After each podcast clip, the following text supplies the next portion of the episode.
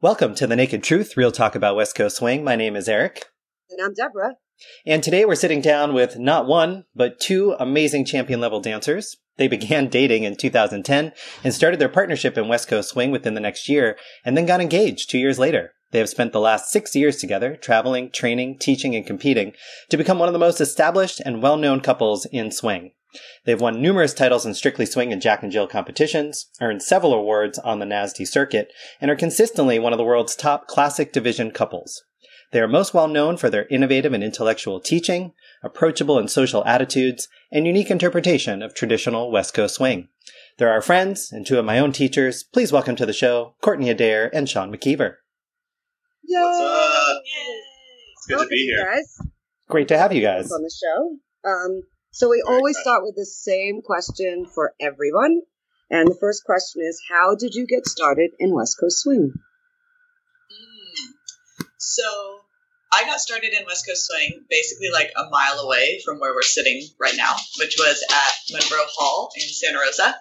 Mhm. It's a um, uh, it's a venue that hosts country dancing on Sunday nights. And basically, I got really into country music. My dad was like, I work with a woman that does line dancing to country music. This could be something you're interested in. I was like, yeah, sure, let's go for it. And I showed up and I learned, I forget what line dance, it might have been like traveling four corners or something like that.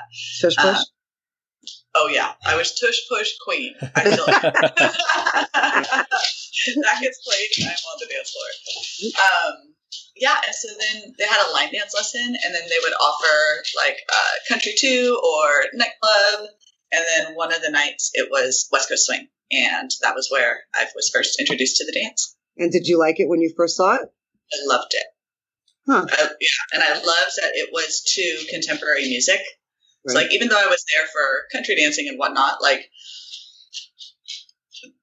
the DJ getting to play songs that I was hearing on the radio made me go like, oh, this is just a little bit cooler as a 14 year old girl. Right. Yeah. And you, Sean? Yeah, I got uh, introduced to it in a really roundabout way. I had a really interesting upbringing because uh, my mom homeschooled me and my three sisters. Uh, so I was at home for school, but my parents were always looking for ways to make sure that we could go out and like build friendships and have activities and not miss out on on anything by being homeschooled and actually have more opportunities to try stuff. So uh, I was playing a lot of basketball, and my parents really wanted me to get into this ballroom program that's huge up here in Santa Rosa. It's called Nordquest. Um, pretty much every kid between the ages of 14 and 17 passed through there at some point during uh, junior high and high school. And I had no interest in dancing at all, actually. Um, I wanted to go to hang out with my friends. Sure. So, so I went and started just taking these basic classes and really enjoyed the, the time I got to spend with my friends and was introduced to it through uh, Capital Swing. That's the first time I really saw West Coast Swing. Uh, a group of us all heard about it through, I think we were going out and doing Jitterbug at this place called Ellington Hall here in Santa Rosa. Somebody did West Coast Swing. They're like, hey, we're going to go to this convention in Sacramento. Loaded up like a big SUV. My mom got a room for like 10 kids to go sleep on the floor. And we just stayed up and saw you and saw Kyle and Sarah and saw uh, Jordan taught premiere Pump It that year. Um, this was 2005 was the, the point at which I actually started seeing West Coast Swing. Um, and it was the same thing for me as it was for Courtney, where I was seeing dancers who I could relate to and listening to music that I was hearing on the radio. And it was something I didn't realize partner dancing could be. I only saw that in like solo dancing. So seeing the routines to songs I was hearing on the radio and, uh, watching especially the, the pros, the champions Strictly and Jack and Jill and seeing how people could improvise in the moment and have these brilliant conversations just blew me away. And kind of from that point on, I was I was hooked on it and wanted to learn how to do it. Yeah, and like that's part of why Sonoma County is such a hot spot for producing awesome young dancers is because of this Nordquist program. So you have like Jessica and Jason Taylor, the Guidos. hmm Alyssa, Alyssa Glanville and I, Yeah, they were all exposed to West Coast swing. we grew up. Like, She was homeschooled as well up here in uh, Sebastopol, which is just next door to us, and uh, she went through the same program. We've known each other since we were kids. Same with Janelle and all the Guido kids, and Mhm. it's really cool. There's something something to always hear. Some young dancers always coming up here. It's awesome. Yeah. and Norquest is still around, right? Oh, yeah. Yeah. Yeah. Okay. it's- Great. Yeah. and there's it's a new fun. batch of dancers coming up uh, through the ranks Yeah. that have been through Yeah. that program. Totally.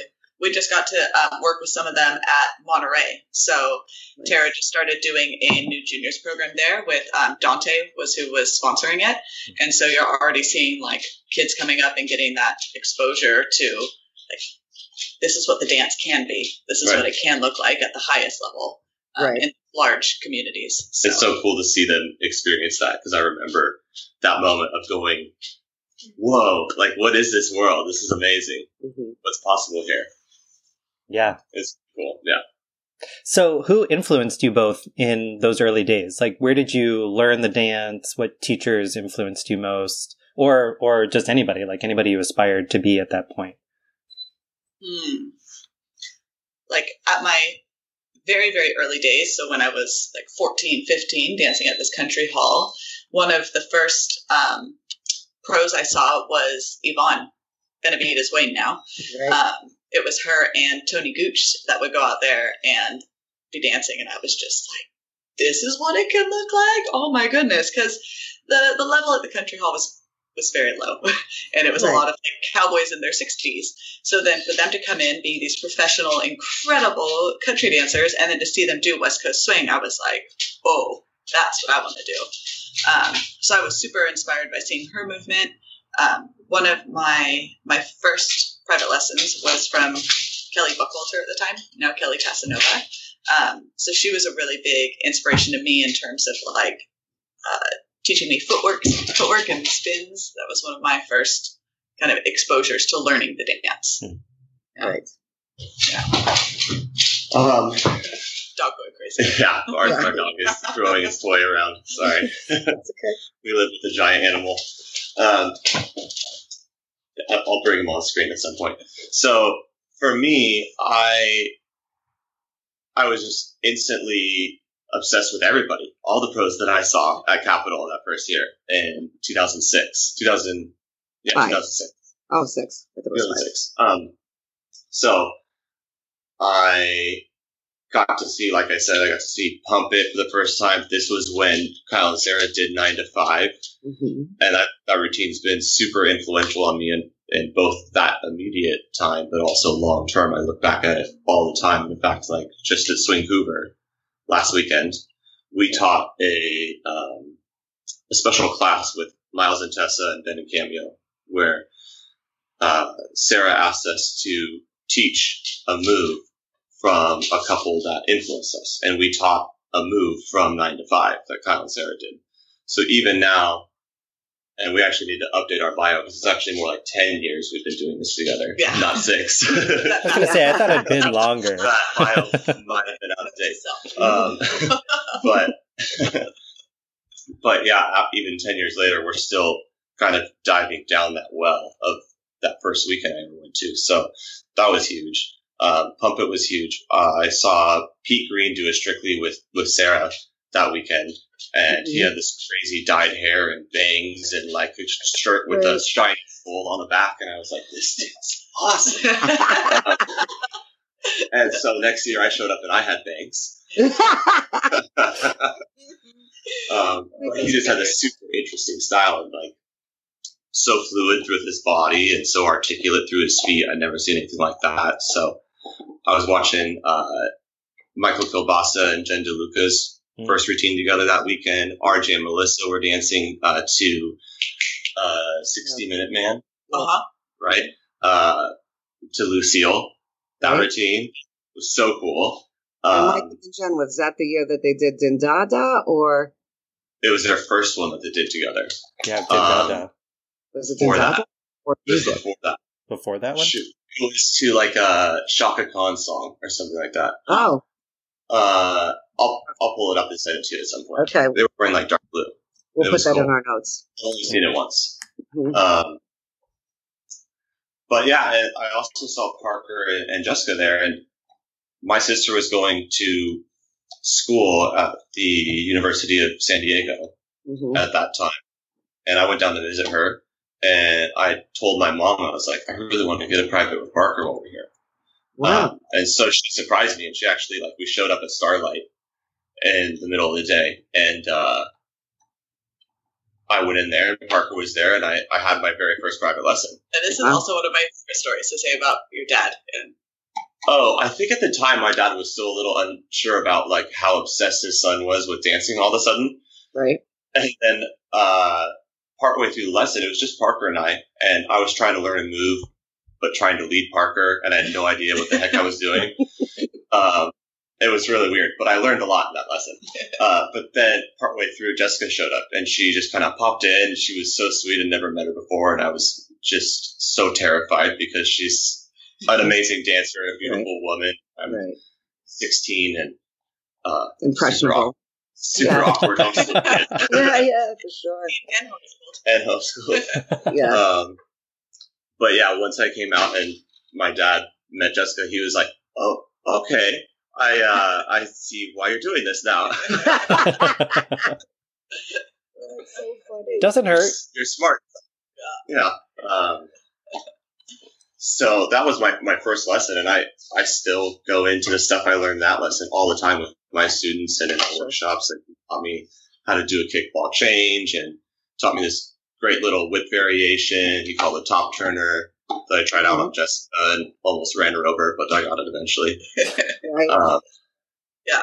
all sorts of cool stuff. So I worked with him quite a bit for a while after that. Um, that was like kind of the first phase of my development. right. Um, and then locally, to be long-winded, there's a there's a lot I could talk forever about this stuff.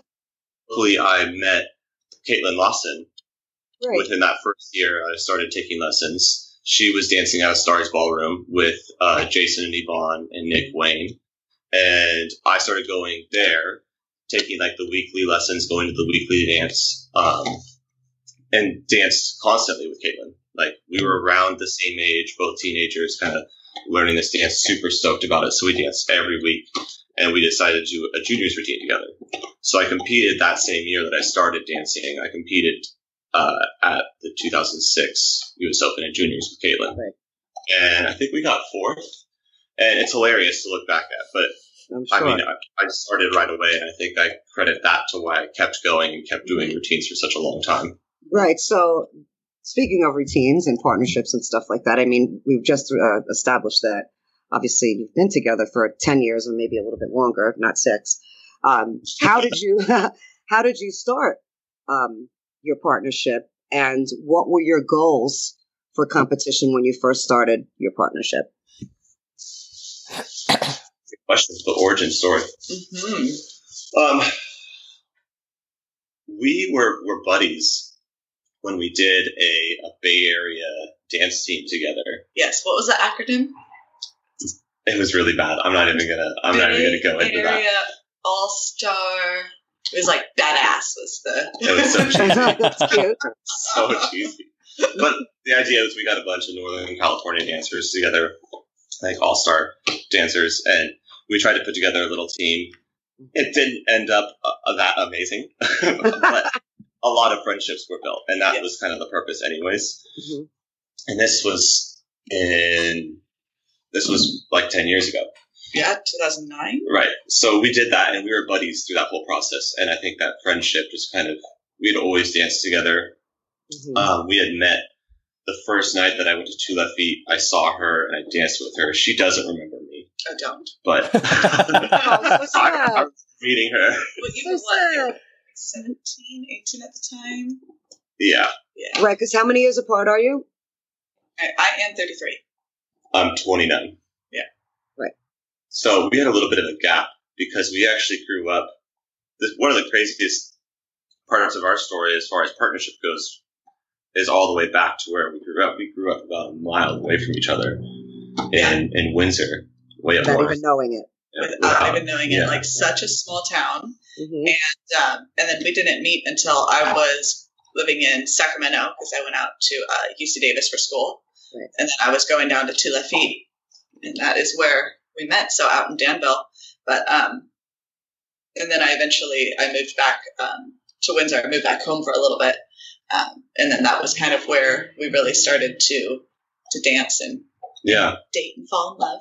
yeah. Like she moved back, and like I was dancing uh, showcase at the time with Tara, but I wanted I had interest in trying classic as well. Right. and we'd always like created really well together on the social floor. And she was living in Windsor, and we already had great chemistry, and I already had a huge crush on her.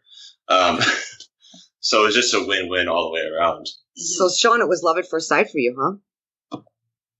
Uh, it was definitely infatuation that that turned into love. As it always does.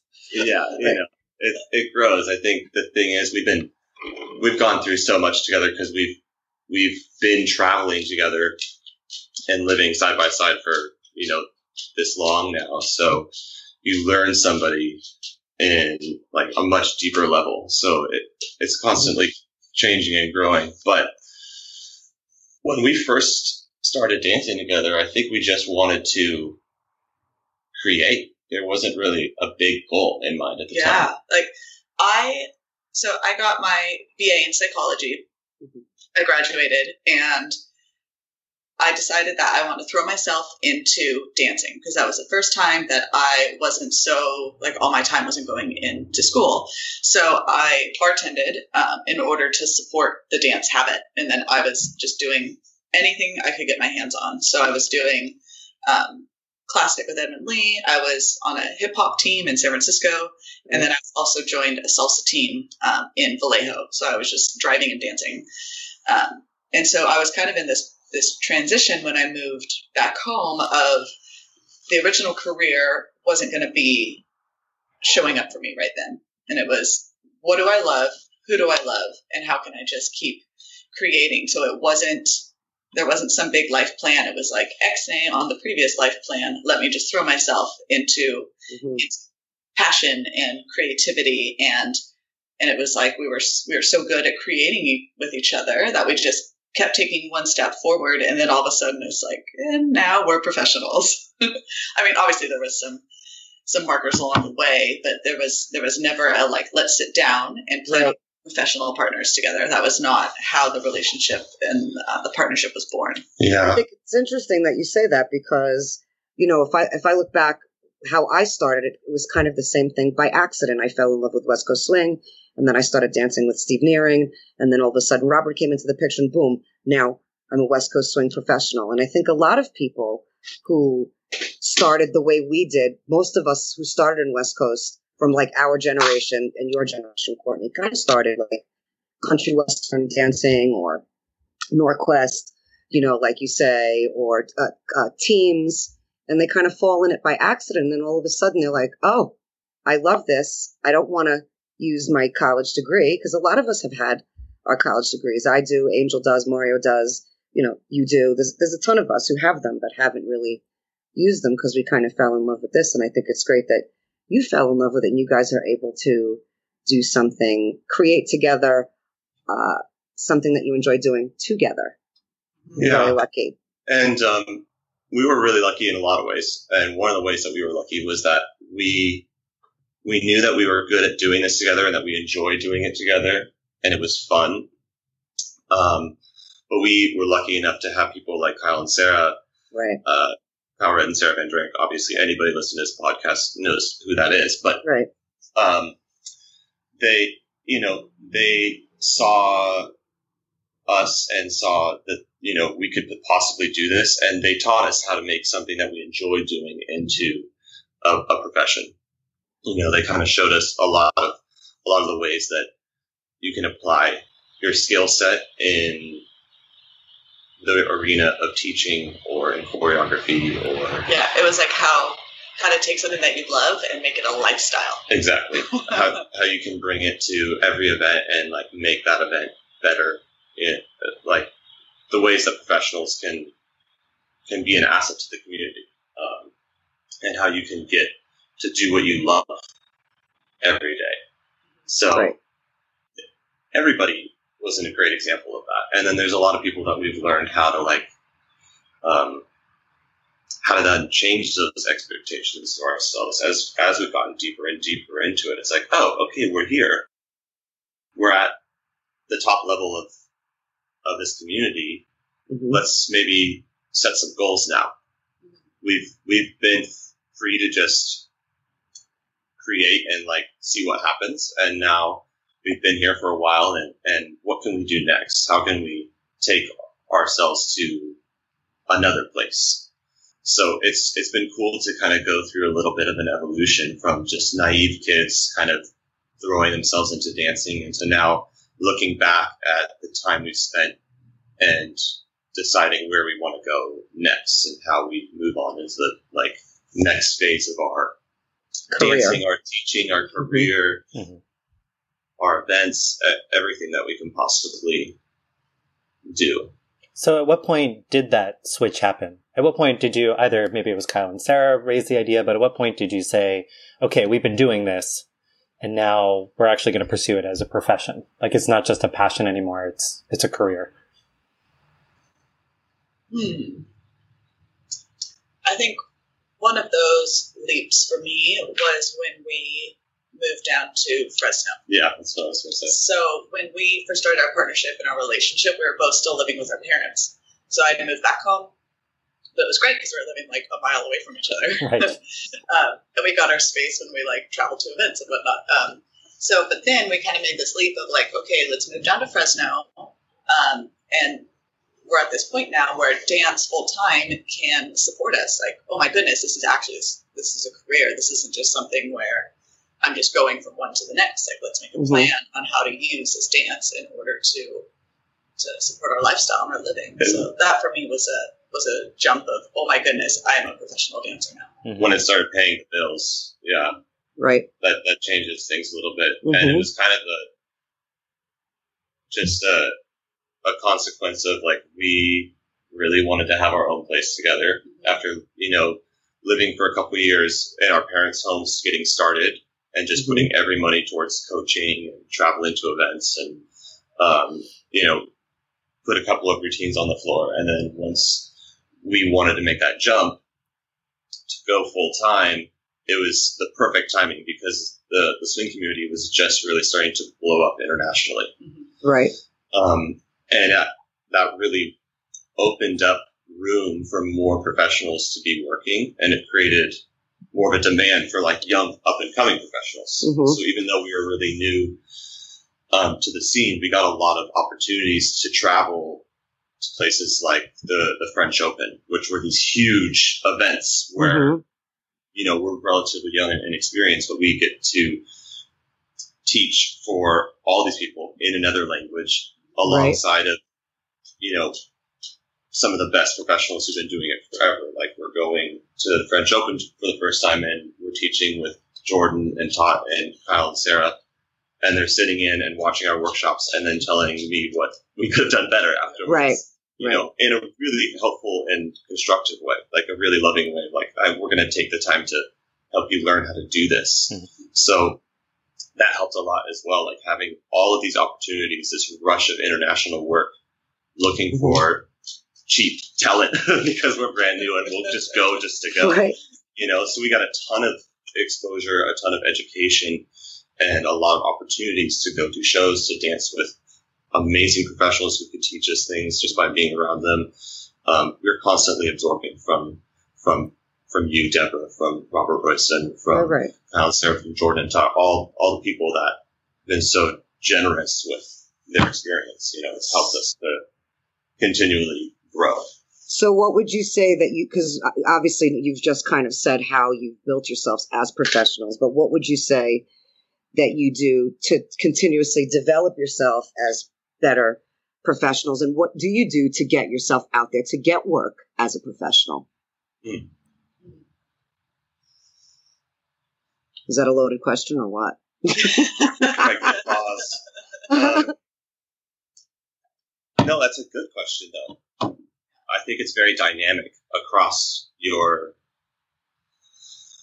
lifeline as a professional dancer. Like it's going to Mhm. change hmm how you pursue work and how you get yourself out there. I mean, hmm when we were first starting,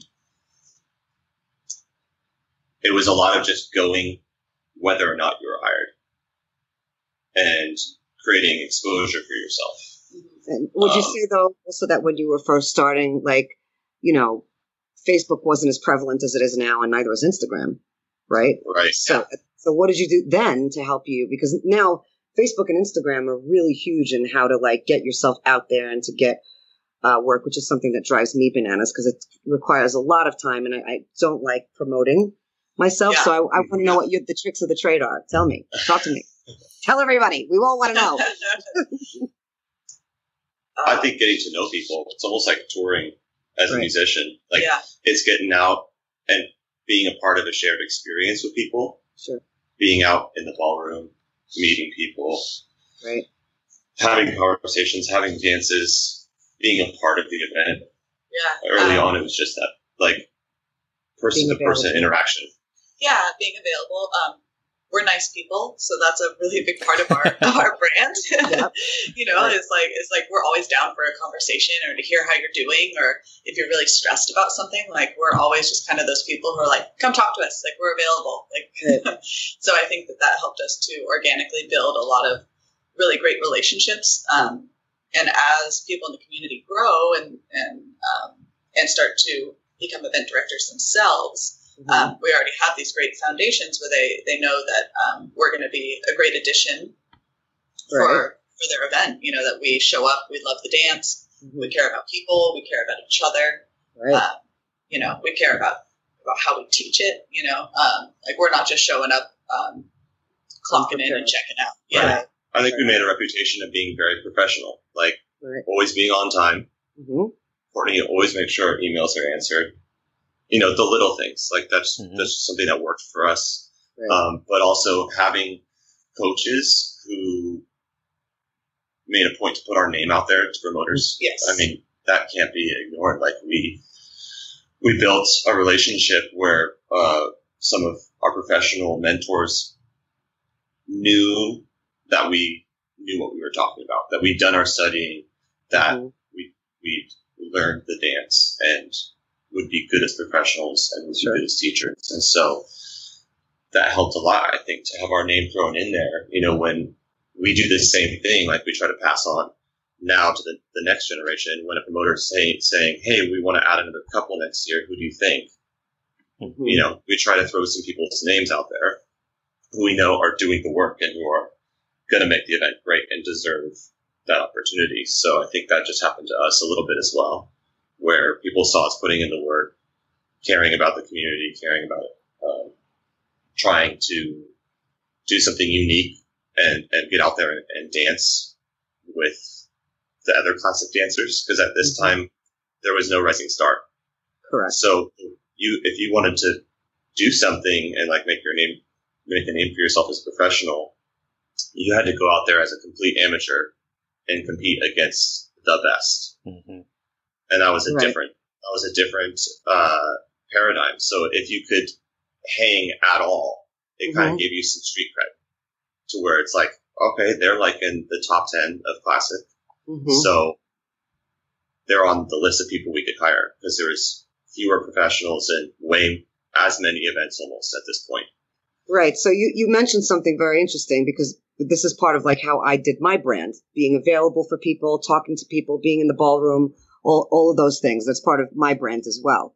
But Mhm. now we live in a society where, you know, everything's like uh, YouTube and Instagram and, and, and Facebook. And, and sometimes I find, or correct me if I'm wrong, that there are professionals who aren't really available and don't really connect with people, but because they do such a great job promoting themselves on Instagram and Facebook, um, and they come and they're at the U.S. Open and they're part of the top 10, which doesn't necessarily mean they're a good teaching couple or even a good professional couple. yet they get work. How does that make you feel? Man, these easy questions, Deborah. I'm so sorry. it is, it's the naked truth. Yes. It's the naked truth. This is the naked part. yes, I exactly. find, I find for me that I, I try not to keep track of what other people Mhm, do too much. I mhm. try to, as much as possible, do what I think matters, and the events that are attracted to that are the events that I want to be at. Right. So, if someone gets hired for doing something that I don't do, then that's the event that they belong at. I think there's plenty of work to go around, at this stage in our career, that's what's different now compared to before. Maybe, think there's more? There's plenty Yeah. of work to go around.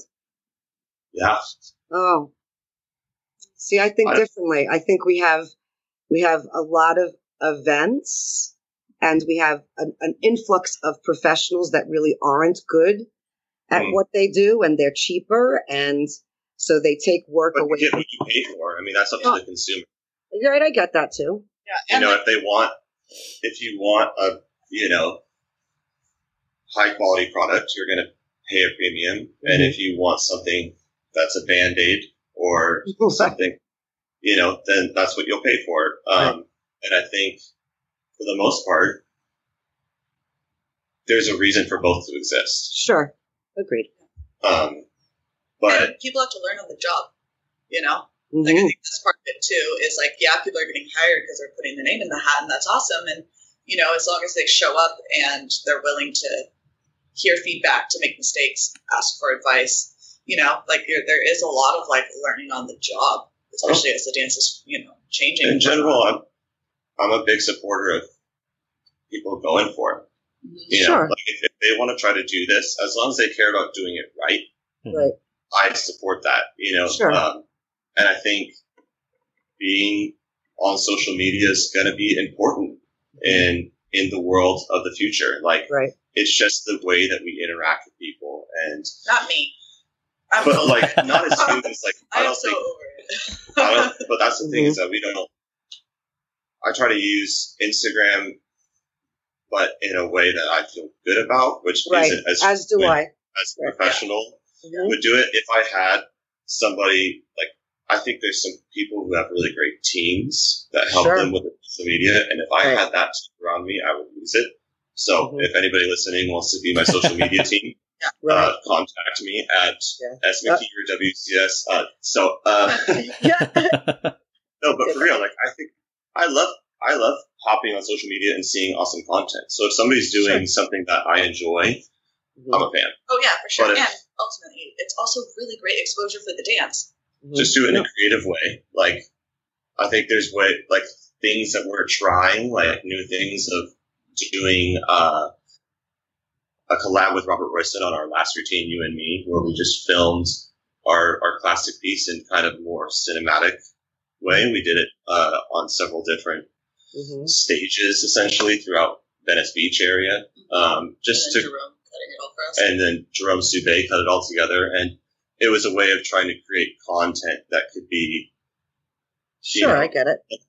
in a way, a way of giving us exposure, but in, a, in A creative something way. that we've actually created. Yeah. Right. Well, I feel Um, like you both have done a good job of. Again, you sort of came up before the whole YouTube craze was big or around that time. And I feel like you've both proven yourselves as dancers and then you got hired because of your dancing and because you were nice people and people wanted to work with you. And then you've proven it. Um, and I feel like, you know, Deborah, you were saying people may put out this content and they may put out exciting dancing, but does that mean that they're going to show up on time? Does it mean they're going Right. to deliver good classes? And Correct. That's my that's Um, my point. so I, I feel like it, you know, part of it is that trade off of, and we've talked about this before, of like event directors trying to hire an exciting couple that's going to draw people, right, or have them on staff. Um, but then I think, you know, as you said, Shauna Courtney, like they have to prove it or they have to be willing to learn and develop themselves. And if they, if they don't deliver, and I have talked to event directors who are like, we tried them. They were a new young couple and people didn't care for them. So we're not going to have them back. Right. Yeah. So I think that social media can be good for getting exposure, but you have to deliver once you're hired. Sure. Absolutely. Right. Because the thing that I'm most conscientious of is I know that event directors talk to each other. Mhm. Yes, they do. And I want to have, uh, well, number one, I don't want to work for event directors. I work for myself. hmm That's that's the number one rule, and that I learned from Deborah Szekely. It's funny because I. Um, you can contract my services, but I, I'm my own boss. We're in a partnership in this. Um, but what I want the lasting experience that everyone I work with to have is that was really easy and they over delivered. Mhm. right. Like that's just the mentality that we have Mhm. as professionals. So I think we try to let that speak more than social media because social media can be exhausting. Totally. Yeah. So, but no, you know, no shade to people who are good at it because I'm jealous. I like looking No, at I know. stuff. But I also think it's um, like there's two different sides of the education. Like it's learning how to be an amazing dancer um, that is able to cultivate the next trends in the dance, and that's why you have all these awesome all-star workshops that are popping up Right. all over the world. You know, and I think that's great. But people need to understand that there's so much more to being a professional than just being a good dancer. Mhm. Correct. I think that's what I was trying to get at when I was mentioning about, you know, the Instagram and the Facebook and and and uh, and all of those things because you know even though those those things get professionals out there, the most important thing about our dance is being social and connecting with one another and me, be, connecting through social media to me is not really actually connecting. If that I makes think it sense. depends depends on your brand, though. I mean, like you, Right. I heard you mentioning this in, in a couple of your podcasts about finding your brand, Right. finding Your finding place. who you are as as a professional. I think Right. some people are great about getting the word out and helping events feel like they're promoting. Right. Some people are really the best dancers, hmm and that's their things. They are the best dancers. Right. Other people are the best teachers. Right. some people are really good dancers and really good teachers, but they're crap on social media. Or, you know, like everybody, everybody has their little niche. And I think that promoters try to like build a team that balances out every end of the spectrum, probably. Um, that's what I would do. Um, It's- go ahead. Sorry. but, but you're right that like being a good dancer doesn't make you a good professional. Mhm. Like it, you have to learn that. And you know, I started teaching at 17 so that I could start to pay to go to conventions. So I rented out a Pilates studio and on Wednesday nights and would have Northwest kids come and I would just teach them what I learned at the most recent convention, basically, or like my, my recent private to like relearn it myself and learn how to explain it. Mhm. And I've been doing that ever since. I've, I've been teaching nonstop since I was a teenager. So it's been a constant learning process and also learning process of us how to do it together. Mhm. So and you know like just to plug a couple of of events that are offering this education to become a more well-rounded dancer professional professional um, instructor like i know ess has teacher training Mhm. uh, an event that eric we're going to be a part of again together this year all star swing jam Mhm. Right. in March, like they have a professional development program where Sean and I have two hours to basically lay out some of the tools, and then we're available the rest of the weekend um, to sit in on workshops, um, give help with judging, you know, whatever it is. So there's opportunities out there as the dance is growing and expanding, and I think if people ask for it and they go after it, like who, every professional I know wants to share.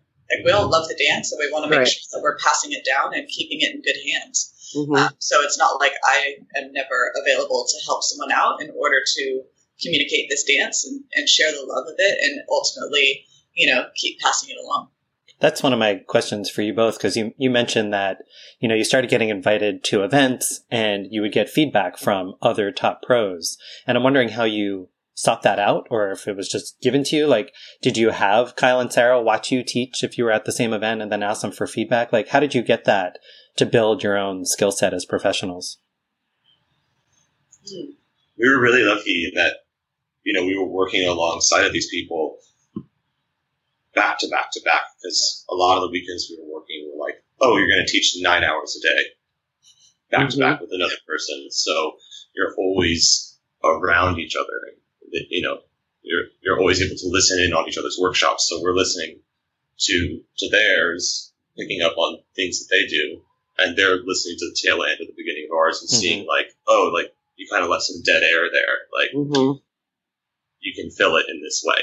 Li- Yeah. Little, just little tips like that. Like you know, don't leave dead air. Like make sure people can still see your face when you're picking a song, so they don't think you're just texting someone on your phone. Yeah. Right. Or or his comments in passing, like, can you believe how they set up their workshop? Gosh, I had to follow that rotation.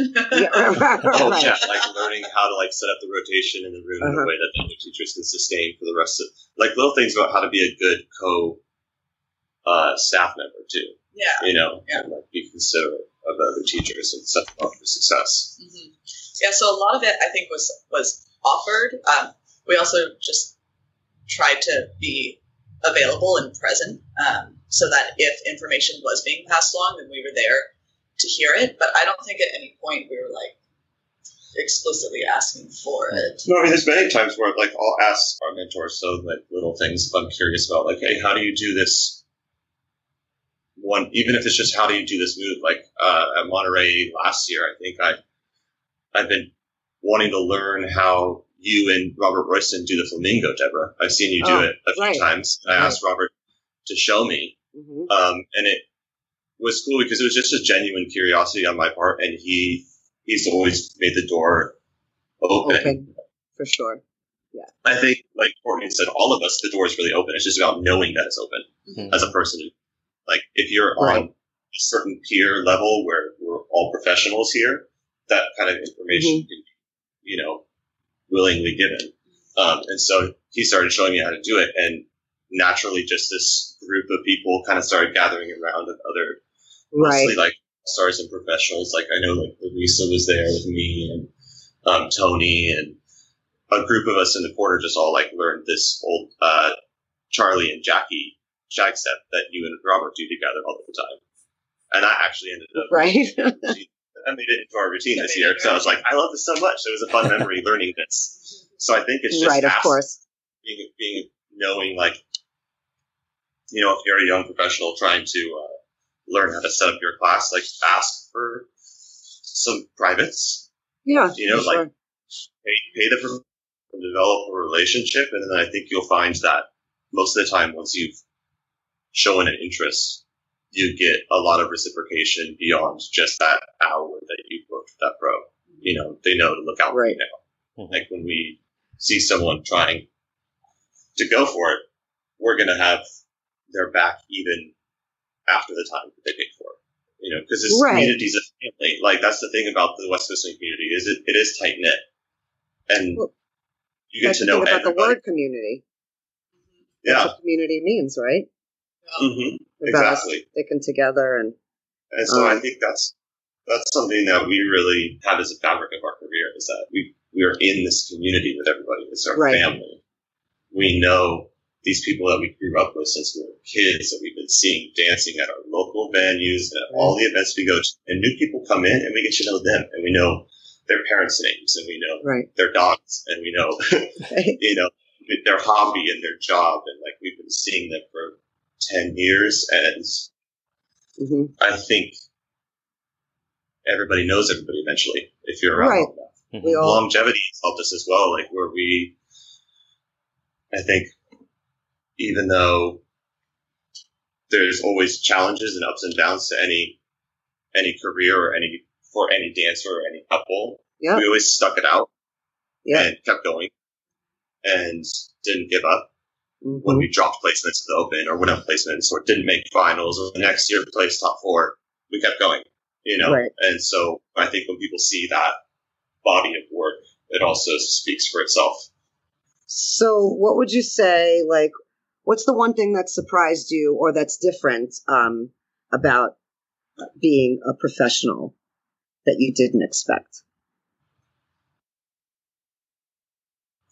A lot.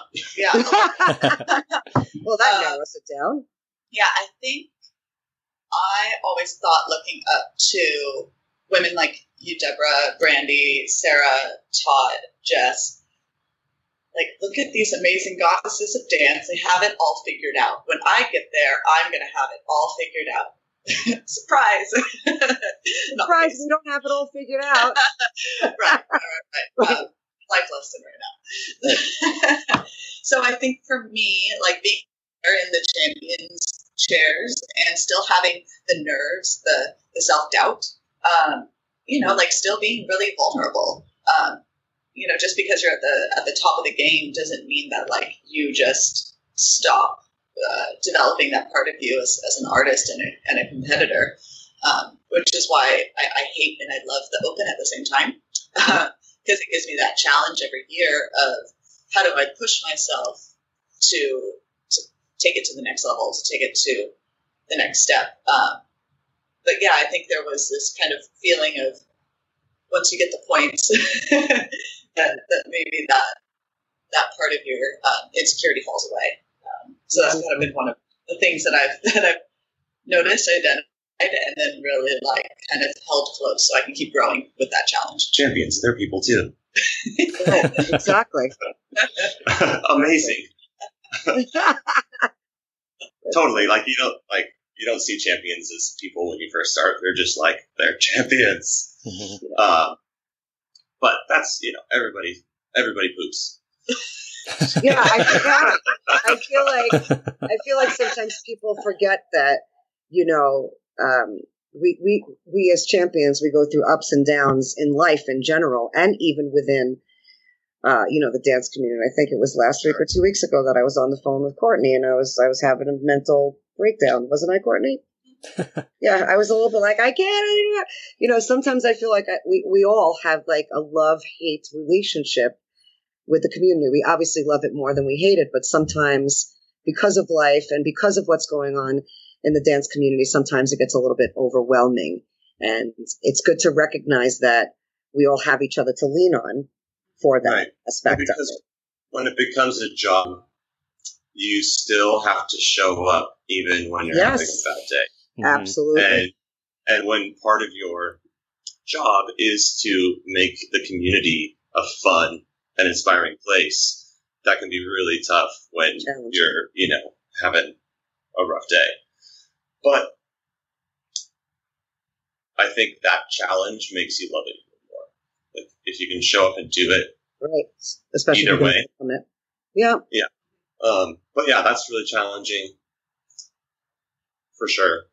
Um, I I love the travel, but the travel a lot.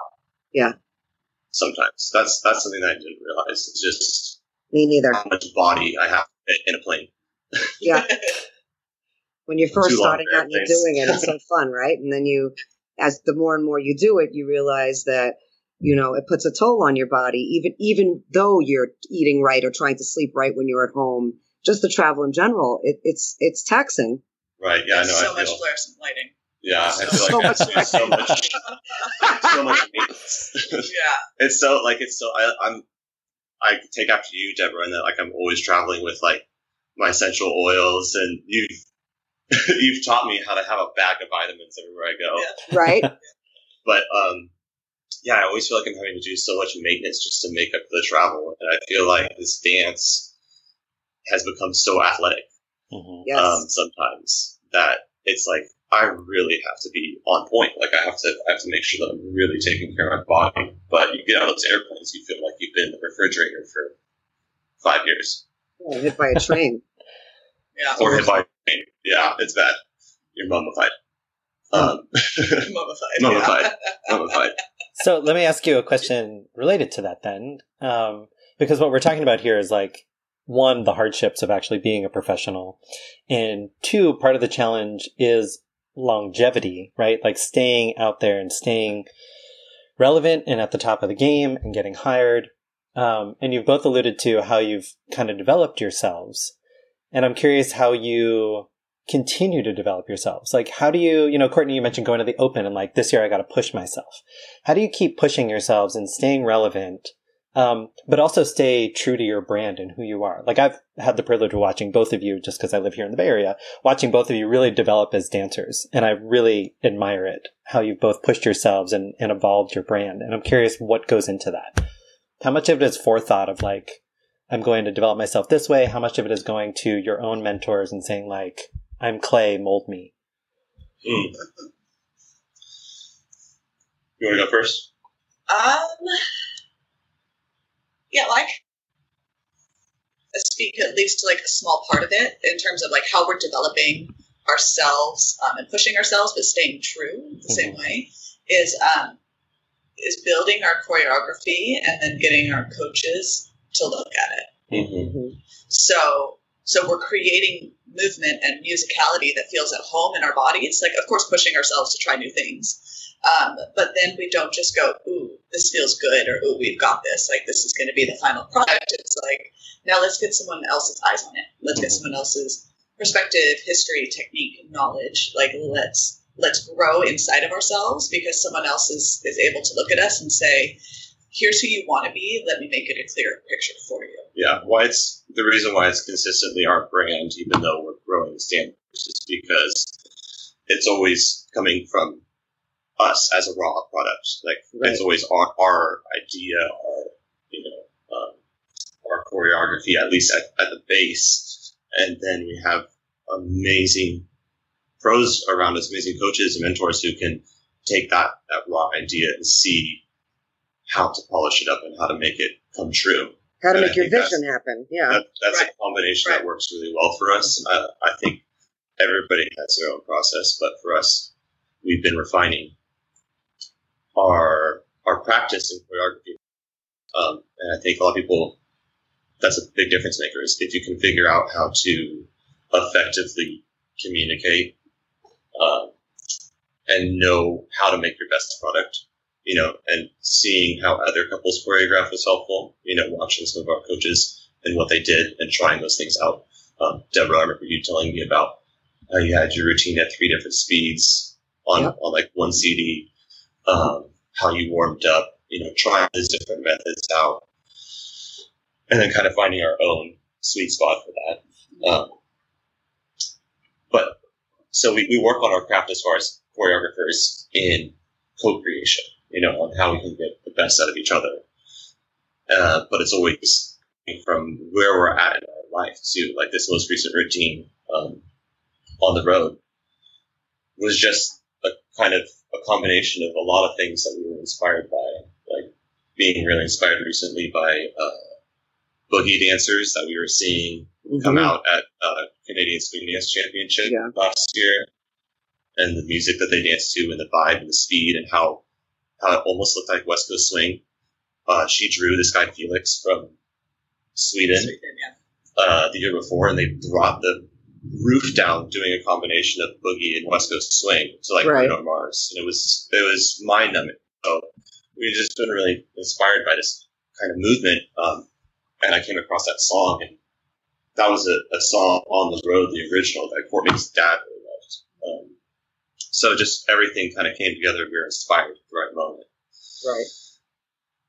Outside of what we do together, we both do things to help with our like ability and our longevity too. Um, like I have my own training protocol that, that I've been working on and developing with my trainer, um, Jacob Forbes up here in Santa Rosa, um, working on our nutrition, like making sure that we're, we're trying to really put the best in our bodies so that we don't break down. Mm-hmm. Um, and that we can get every last little bit of dancing out of our joints mm-hmm. and, and, be doing it till we're 90 mm-hmm. like right. like Lou, You know, like I want to still be coming out. We're, we're lifers for this, so um, like Courtney's really helped also with like her her path and interest in in yoga recently because um, that's been amazing for I think our injury prevention overall. Right, sure. Um, like and, and mentally, and also, mentally, it's good for you too. Oh yeah, absolutely. Yeah, like learning how to control breath and and clear your mind, I think has helped us to become much more consistent and uh, more present when we're in the moment on the floor. Yeah, but it's always just like really, for me, like a fine balance between um, how can I grow? Like, how can I push my boundaries and take inspiration, but then how do I cultivate that and like bring it back home inside of myself, Mhm. inside of inside of me? Because it's really easy to see these amazing dancers and go, I want to do that, I want to move like that, I want to try this style. But then I would find myself in this place where I'm like, who am I? That's not me. Like, how can I take someone's movement, appreciate it? How can I absorb it and then come back home into myself? And then I and then I have this new this new um, tool Outlook. Yeah, yeah. Right. Yeah. So it's um, I feel like it's this constant kind of wavering between like seeking outside inspiration and then going, hold on, you need to come back here. Okay, go seek again. Okay, now come back in. Um, and so that's been that's been a nice like wave for me to ride a little bit, and that's that's something that's kept it really fun and, and interesting. Like, am I getting bored with myself? Time to watch some YouTube. Am I getting too insecure? Time to come back to what feels good to me. You know, time to come back to the feet. Yeah. Do you watch yourselves and give yourselves feedback, like to develop your own dance? I know that's a common practice just in general. Like people are obsessed with videoing their like comp videos and then studying them. Like how much do you do that to develop your dance versus like go seek inspiration, just try it and see what happens? Actually, it, it goes in cycles for me. Sometimes I won't watch myself dance at all Hmm. because I just want to feel it. hmm Right. You know, I just want to be able to get out of the idea of what it looks like and just do it. Right. Mhm. And I think you can tell that some people obsess about how it looks and not how it feels. Right. Uh, that's okay. Like, that's fine. But sometimes I want my focus to be more internal hmm or more focused on making my follower feel really connected or feeling really connected with my follower and less about how it looks. Yeah. Um, that being said, there are times where I really want to check in on what my progress is like and see if all of that good feeling movement actually looks good or if it looks like I'm on crack. Right. Uh, you know, like sometimes I let myself go a little bit and I'm like, let's try some shit out. Uh, sorry, I'm cussing on you your can say that. It's fine. Um, let's let's try some stuff out, and then I'll go and I'll watch video after a month or so, and say, okay, that was a good idea. That was a little weird. Um, let's bring it back here. Let's push it there. Uh, like s- straighten that part out. Get coaching on that part. How do you Mhm. fix that? You know, uh, I'll take the most difficult habits that I consistently see over time, and I'll take that to a coach and be like, how do I get rid of this by dancing? How do I replace this? hmm Yeah, Um, one thing I'm always trying to do is is like when we take our choreography, that, that little lump of clay, to our coaches and we say, like, help me understand myself, like, Mhm. look at what I'm actually trying to say and help me shape that. Mhm. I try to do that when I'm watching my videos. So Mhm. it's really easy for me to watch my video. I have, I have to watch them like five times before I find anything I like. so I commit myself to watching it like five times through. Um, That's five. I watch one like 60. yeah, I'm obsessed. It's crazy. the struggle is real. Um, yeah so so i try to watch my movement and i go okay how how can you present a clearer more um, solidified you know version of what you were trying to say? How can you communicate a little bit clearer instead of looking at it with like this negative bias of that was a bad choice? You know, like, Mhm. well, what were you going for and how can we make this a little clearer the next time? But um, you know also just being a routine dancer and just the amount of video work that we're doing where we're watching hours of footage every day, you know, after we've been in the studio for hours, um, it is really nice to keep a part of, of this dance where it's just freedom of expression. It's just creative movement. It's just that improv, you know, in the moment reaction. Um, So how much how much of your dance would you say? Well, this is going to be hard. To, anyway, how much of your dance would you say is more emotionally based than it is mentally based, or vice me, versa? yeah, for me, 90% emotional. Okay. Mhm. Yeah. Yep. That's me. I'm probably the 180 of that. I think I'm probably 90% Mental. mental, but not like in a way that I feel. I feel it, but I'm I'm also thinking about what I'm trying to portray or what I'm trying to accomplish in that moment, or what what I'm doing rhythmically and and how that makes sense in the music. Um, You can imagine what some of our uh, discussions of like in the practice. oh no, I think I feel this, but just tell me what you think. right. I think right, so I think it's important for people to recognize that m- more often than not in a dance partnership, it's usually the female who has this emotional feel about the dance and the leader who's has more of an a, analytic, analytical approach to the dance. And it, that's just part of how our brains work and how our bodies work. It's just finding that happy medium of how to learn how to use the other side of yes. what we lack in the dance. Because, you know, when I was dancing with Robert, I was the emotional uh, being and he was the, you know, we got to do it this way, we count this way, we do that. And, and they're both very important. It's yeah. just learning how to, uh, um, complement one another and use the skills that we're not as good at and try to incorporate them.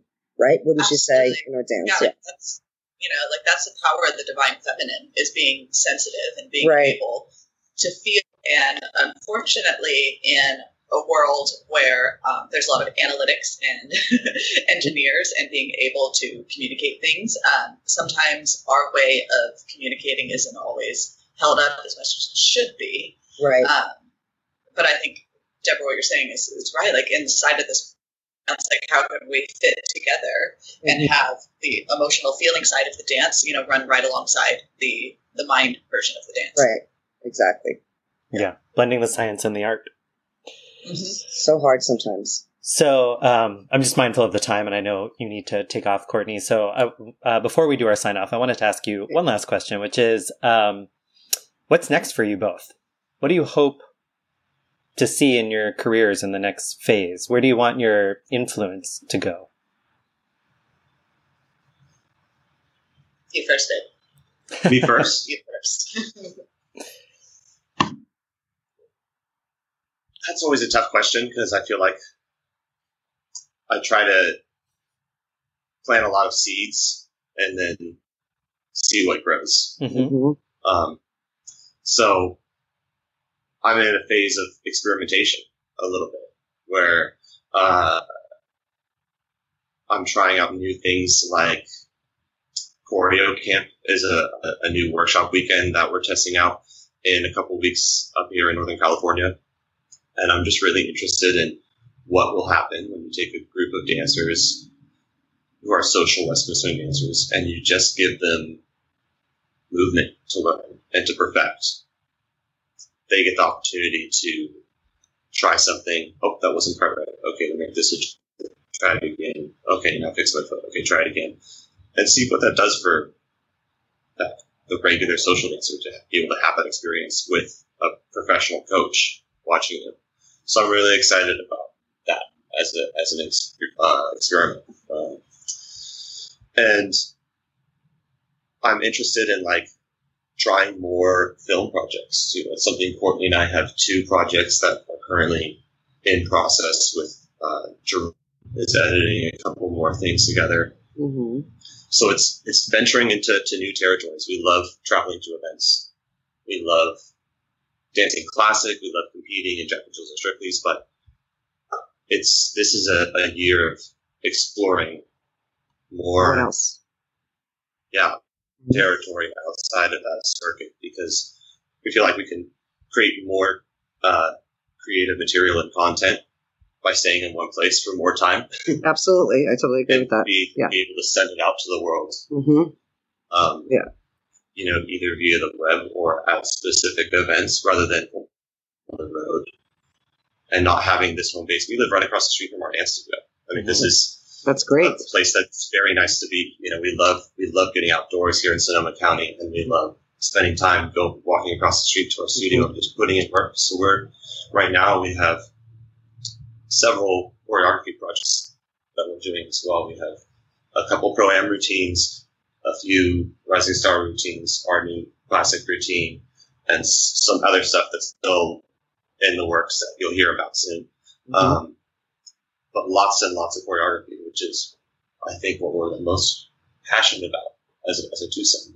You know, we love to teach, but getting into the studio and choreographing for people is what we love to do. Mm-hmm. And we've been doing it for a long time, and we love the variety of material that we can churn out because we did right. so many routines of our own in a short amount of time. We did like 11 routines in five years, something like years Mhm. together because we're always changing ideas and doing something new. So Mhm.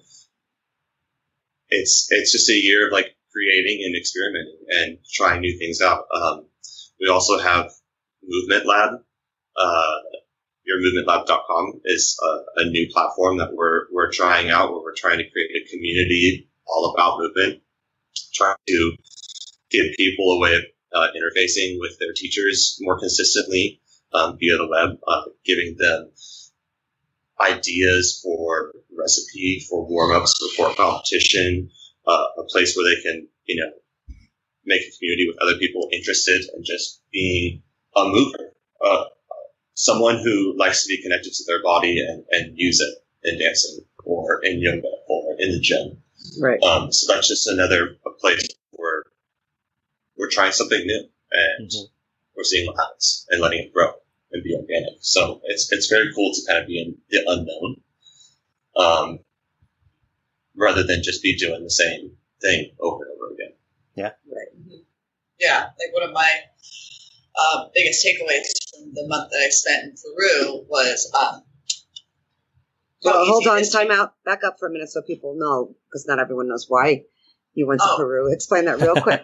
yeah, because it's that's right, really right, cool. Right. So, so immediately after the U.S. Open, I hopped on a plane to Peru for a month, where I received my 200-hour yoga teacher training, um, and it was transformative on so many levels. And what was really great about uh, their this school was how much um, meditation and mindfulness was really a part of the practice. And so, coming back and into a couple of events and just recognizing. Um, like you said, Deborah, like this is such a community, and we have so many opportunities to connect with one another on on a deeper level as we're all moving our bodies. Um, so I'm just trying to stay really present to ways that I can help make this community a really healthy, happy place for people to move their bodies, um, and and how we can, you know, be going to these hotels and still showing up for for competitions and wanting to push ourselves and understanding all of that, but how we can uh, nurture another part of this dance, which is really beautiful and ultimately, you know, the part that I fell in love with and that's been driving my career for the last more than six years. Moving just just to move, not for a reward or competition. Right. Moving just because you love Right. to do it. Yeah. 'cause it feels good. Mhm, Yeah. mhm. Feel good. It's good for you. Express yourself. Yeah. Yeah, It's a good you- song too by Madonna. Express Dancers live longer. Yes. Right. I think it's important that our community, like, uh, be be. We have to consider our community, even though it's very social. Uh, there's a there's a there's a sports like health aspect to it that we're kind of lacking a little bit, and we need to move closer to that a- type of feel. It's a paradigm that I think we're trying to lead the Yeah. paradigm shift Mhm. in. Um, Right. I said paradigm twice. It's a That's good word okay. though. Uh, a great word. no, I think we're trying to, to really lead that push hmm by example and by um, by putting things out there that encourage it and give people ideas of, of how we do it. You know, like we want to share the way that we warm up or have our students warm up before they go out and dance, so that they can feel good in their bodies. I know what a difference it makes when I feel good physically. Yeah. How much better I can dance um, versus when I feel creaky. And people sit in front of their desks at work a lot and to learn how to loosen up and, and, and you know, the, the ways that they can get their body to support them for the movement that they want to do and they want to feel good about. I think. Um, so, you know, we've been making changes over the years because when we first got in this community, it was like, it was way more social Right. uh, and it was late night. Right. So it was just a different set of Right. goals of what you were doing.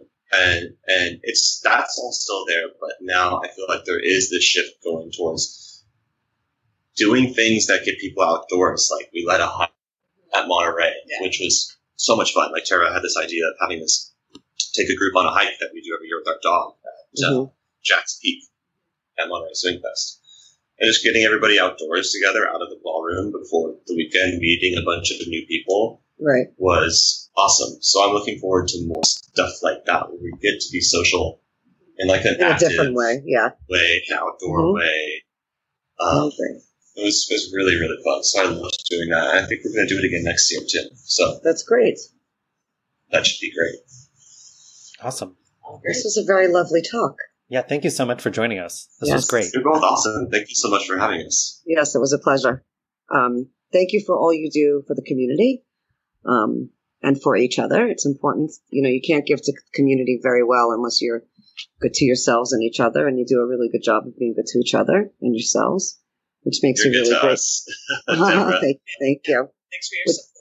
Yep. Everybody in the world listening probably already knows this, but you all need to know how sweet this woman is. Oh, yeah. She is Yeah. she is the caretaker of every professional in the singing community. Miss Deborah Szekely Mary Poppins with her purse full of, the, of band aids or vitamins or whatever you, you need to get through the day. Yeah. The mama bear is always and Thank you. Uh, thank you. I appreciate it. I that. can't speak highly enough of you, also Eric, and what you're doing with Mission City. We are so inspired by the the super vibrant and like exciting community that you have going on there. It's awesome. People got to make Okay. Mission City swing all the time. Yes, yes, yes, yes. Thanks. Enjoy the city. We came here to promote you guys. Yeah, what are you promoting today? YouTube. awesome. Thanks for having us. Yeah. If people want to contact Sean and Courtney, you can reach them through their website, seanandcourtneywcs.com. You can also find them on Facebook, and you can follow them on Instagram, where they are also Sean and Courtney WCS.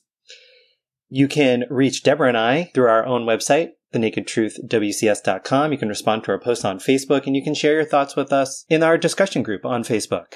To get the latest news, you can like our page on Facebook, subscribe to our newsletter, follow us on Instagram at The Naked Truth WCS, or follow us on Twitter because, you know, some people do that at Naked Truth WCS. We are also doing another live event Friday night at Rose City Swing. So check our website and the Rose City Swing schedule for more information. And of course, send us your questions so that we can answer them during our live show. And don't forget, you can subscribe to our podcast on iTunes, Apple Podcasts, Google Podcasts, Spotify, and a number of other podcast hosting platforms. If you enjoyed this episode, please take a moment to leave us a review on Facebook. And if you're on iTunes, please rate us and give us a review over on iTunes. Thank you so much for joining us. My name is Eric. And I'm Deborah. And that's the naked truth. Everybody poops.